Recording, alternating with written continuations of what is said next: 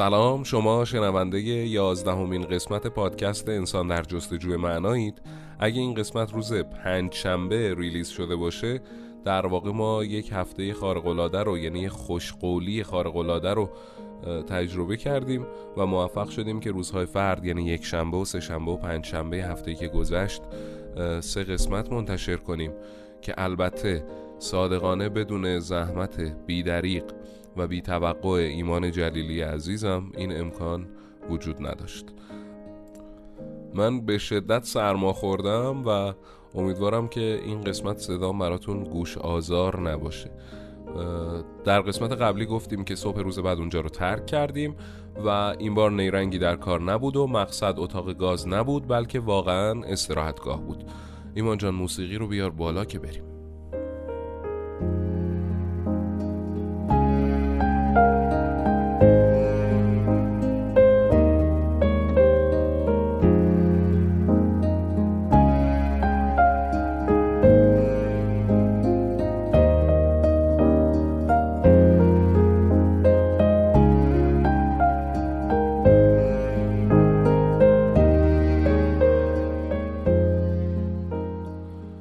صبح روز بعد اونجا رو ترک کردم. این بار نیرنگی در کار نبود. مقصد ما اتاق گاز نبود بلکه واقعا استراحتگاه بود. کسایی که نسبت به ما احساس ترحم می‌کردن تو اردوگاه موندن و دچار قحطی شدن قحطی که بیرحمانه تر از اردوگاه جدید ما به اونا حمله ور شده بود. اونا سعی کردن زندگیشون رو نجات بدن اما با این کار سرنوشت خودشون رو تعیین کردن. ماها پس از آزادیمون دوستی رو از اردوگاه قدیمی ملاقات کردم. اون که توی اردوگاه در سمت پلیس کار می‌کرد می‌گفت در به در دنبال یه تیکه گوشت مردار انسانی میگشته که از توده جسدها کنده شده بوده و سرانجام اونو توی قابلمه‌ای که روی آتش بوده پیدا کرده آدمخواری اردوگاه رو فرا گرفته بود و من به موقع اونجا رو ترک کرده بودم به نظر شما این وضعیت داستان مرگ در تهران رو تو ذهن آدم زنده نمی‌کنه؟ داستان از این قرار بود که یه بار یه مرد ثروتمند و مقتدر ایرانی با یکی از خدمتکاراش توی باغ قدم می‌زد. خدمتکار فریاد زد که اسرائیل اونو تهدید کرده.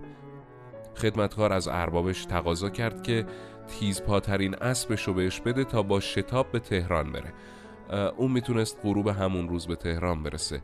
ارباب موافقت کرد. خدمتکار به سرعت به سمت تهران رفت و ارباب موقع بازگشت به خونش اسرائیل رو دید و ازش پرسید که چرا خدمتکار منو تهدید کردی و ترسوندی؟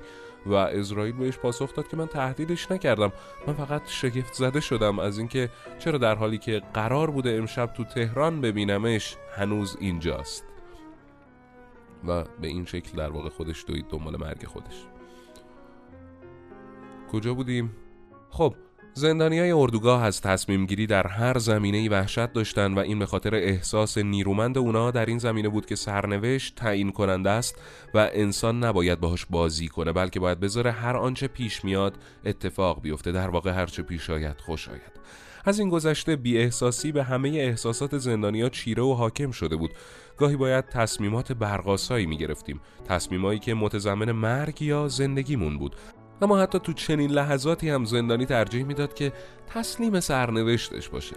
گریز از هر نوع تصمیم گیری وقتی بیش از هر چیزی چشمگیر می‌شد که زندونی مجبور بود تصمیم به فرار یا فرار نکردن بگیره.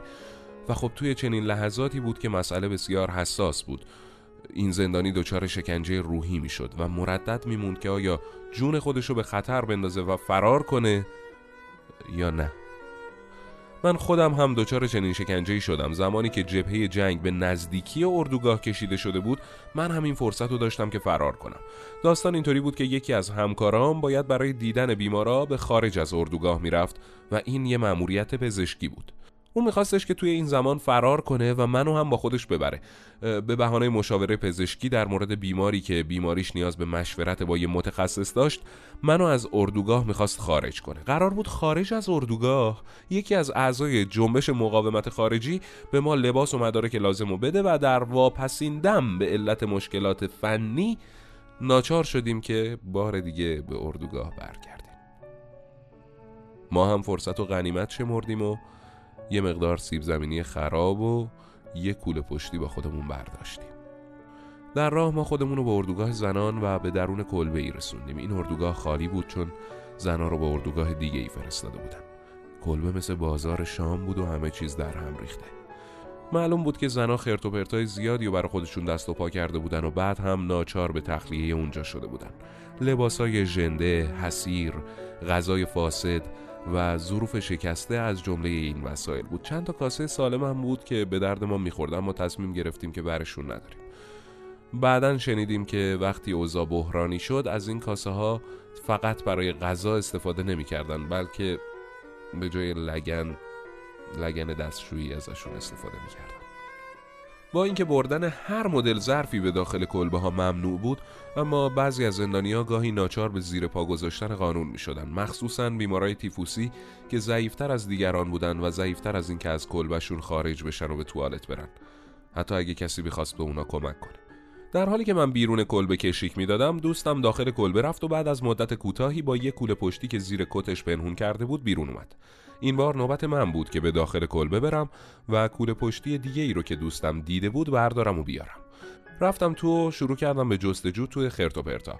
کوله پشتی رو پیدا کردم. حتی یه مسواکم به چنگ آوردم. و ناگهان بین همه اون چیزایی که زنها از خودشون به جا گذاشته بودن جسد یه زن رو دیدم.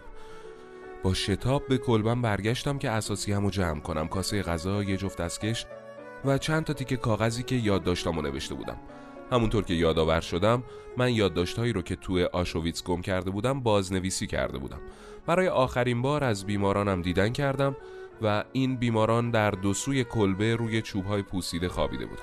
بالای سر تنها بیماری که هم شهریم بود رفتم و خیلی سعی کرده بودم که جونش رو نجات بدم اما وضعش واقعا وخیم بود و می‌تونم بگم رو به مرگ.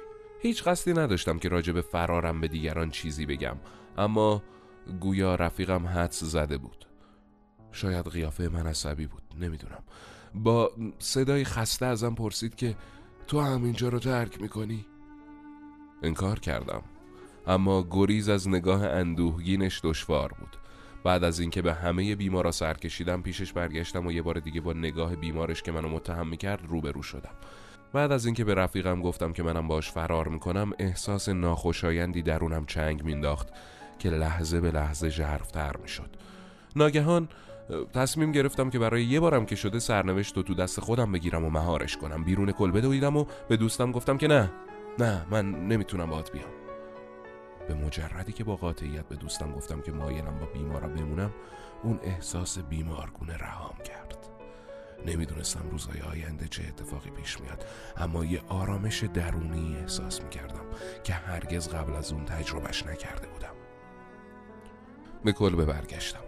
روی تخته ها کنار همشهریم نشستم و سعی کردم آرومش کنم. بعد از اون با سایر بیمارا حرف زدم و سعی کردم تو اون حال تو اون حال هزیونی که داشتن آرومشون کنم.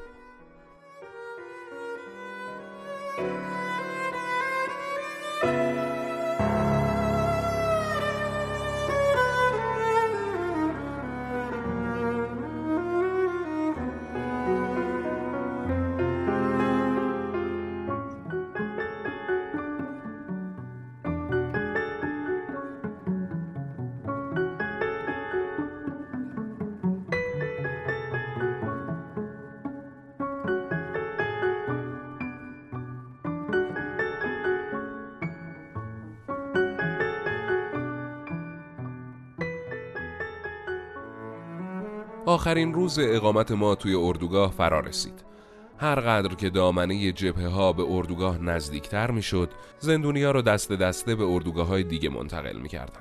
مقامای زندان، کاپوها و آشپزها فرار رو به قرار ترجیح داده بودند. تو چنین روزی دستور داده شده بود که اردوگاه باید تا غروب آفتاب کاملا تخلیه بشه. حتی چند تا زندانی که باقی مونده بودن یعنی بیمارا و چند تا پزشک و پرستار مجبور به ترک اونجا شدن تا بتونن شب هنگام اردوگاه و آتش بزنن. هنوز از اومدن کامیون که قرار بود بعد از ظهر بیاد و بیمارا رو به اردوگاه دیگه ای منتقل کنه خبری نبود. در عوض دروازه های اردوگاه بسته شد و مراقبت در اطراف سیم های خاردار بسیار شدیدتر شد تا کسی نتونه توی این وضعیت فرار کنه. به نظرم می‌رسید باقی مونده زندانیا محکوم بودن در اردوگاه آتش زده بشن.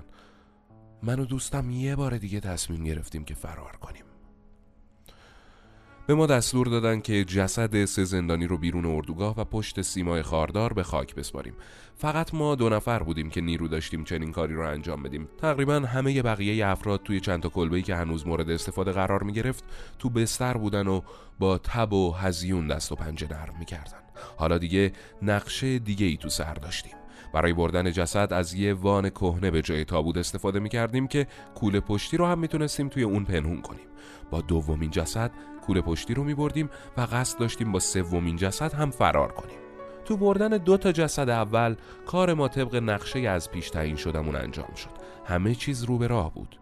اما بعد از اینکه برگشتیم موقعی که دوستم رفته بود که تیک نونی و دست و پا کنه تا بتونیم توی چند روز آینده توی جنگلا با اونا رفع گرسنگی کنیم من منتظرش موندم.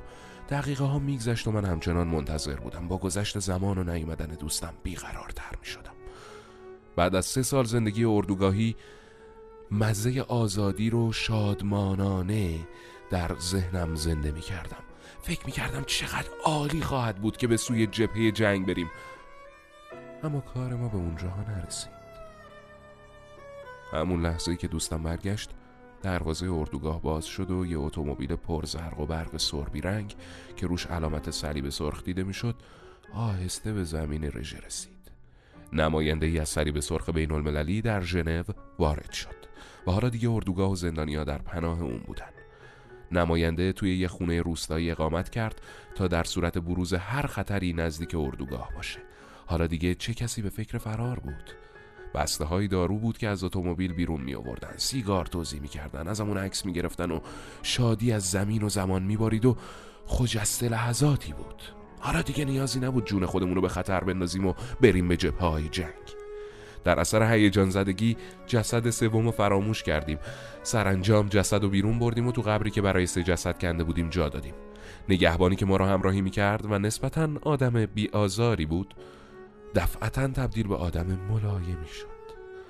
اون فکر می‌کرد که ممکنه که ورق برگرده و جلب خوشنودی ما برای روز مبادا به کارش بیاد. پیش از اینکه خاک رو روی جسدها بریزیم دعا کردیم و اون هم توی مراسم دعا به ما پیوست.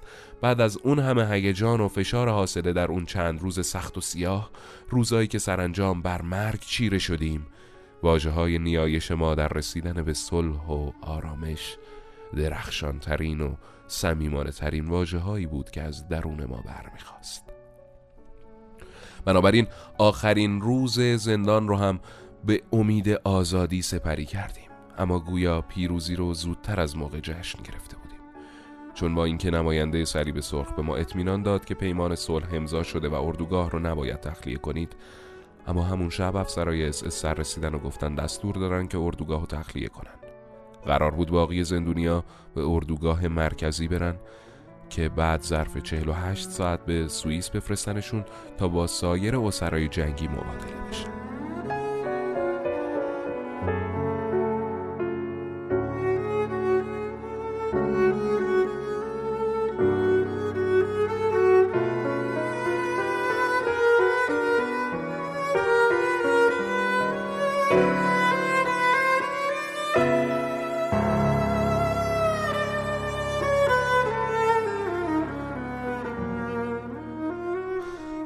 یازدهمین قسمت پادکست انسان در جستجوی معنا هم اینجا به اتمام رسید. بار دیگه تشکر می‌کنم از ایمان جلیلی بابت تدوین و صداگذاری این پادکست. امیدوارم که بتونیم به عهدمون وفا کنیم و دوباره یک شنبه سه شنبه و پنج شنبه هفته آینده هم در خدمتتون باشیم.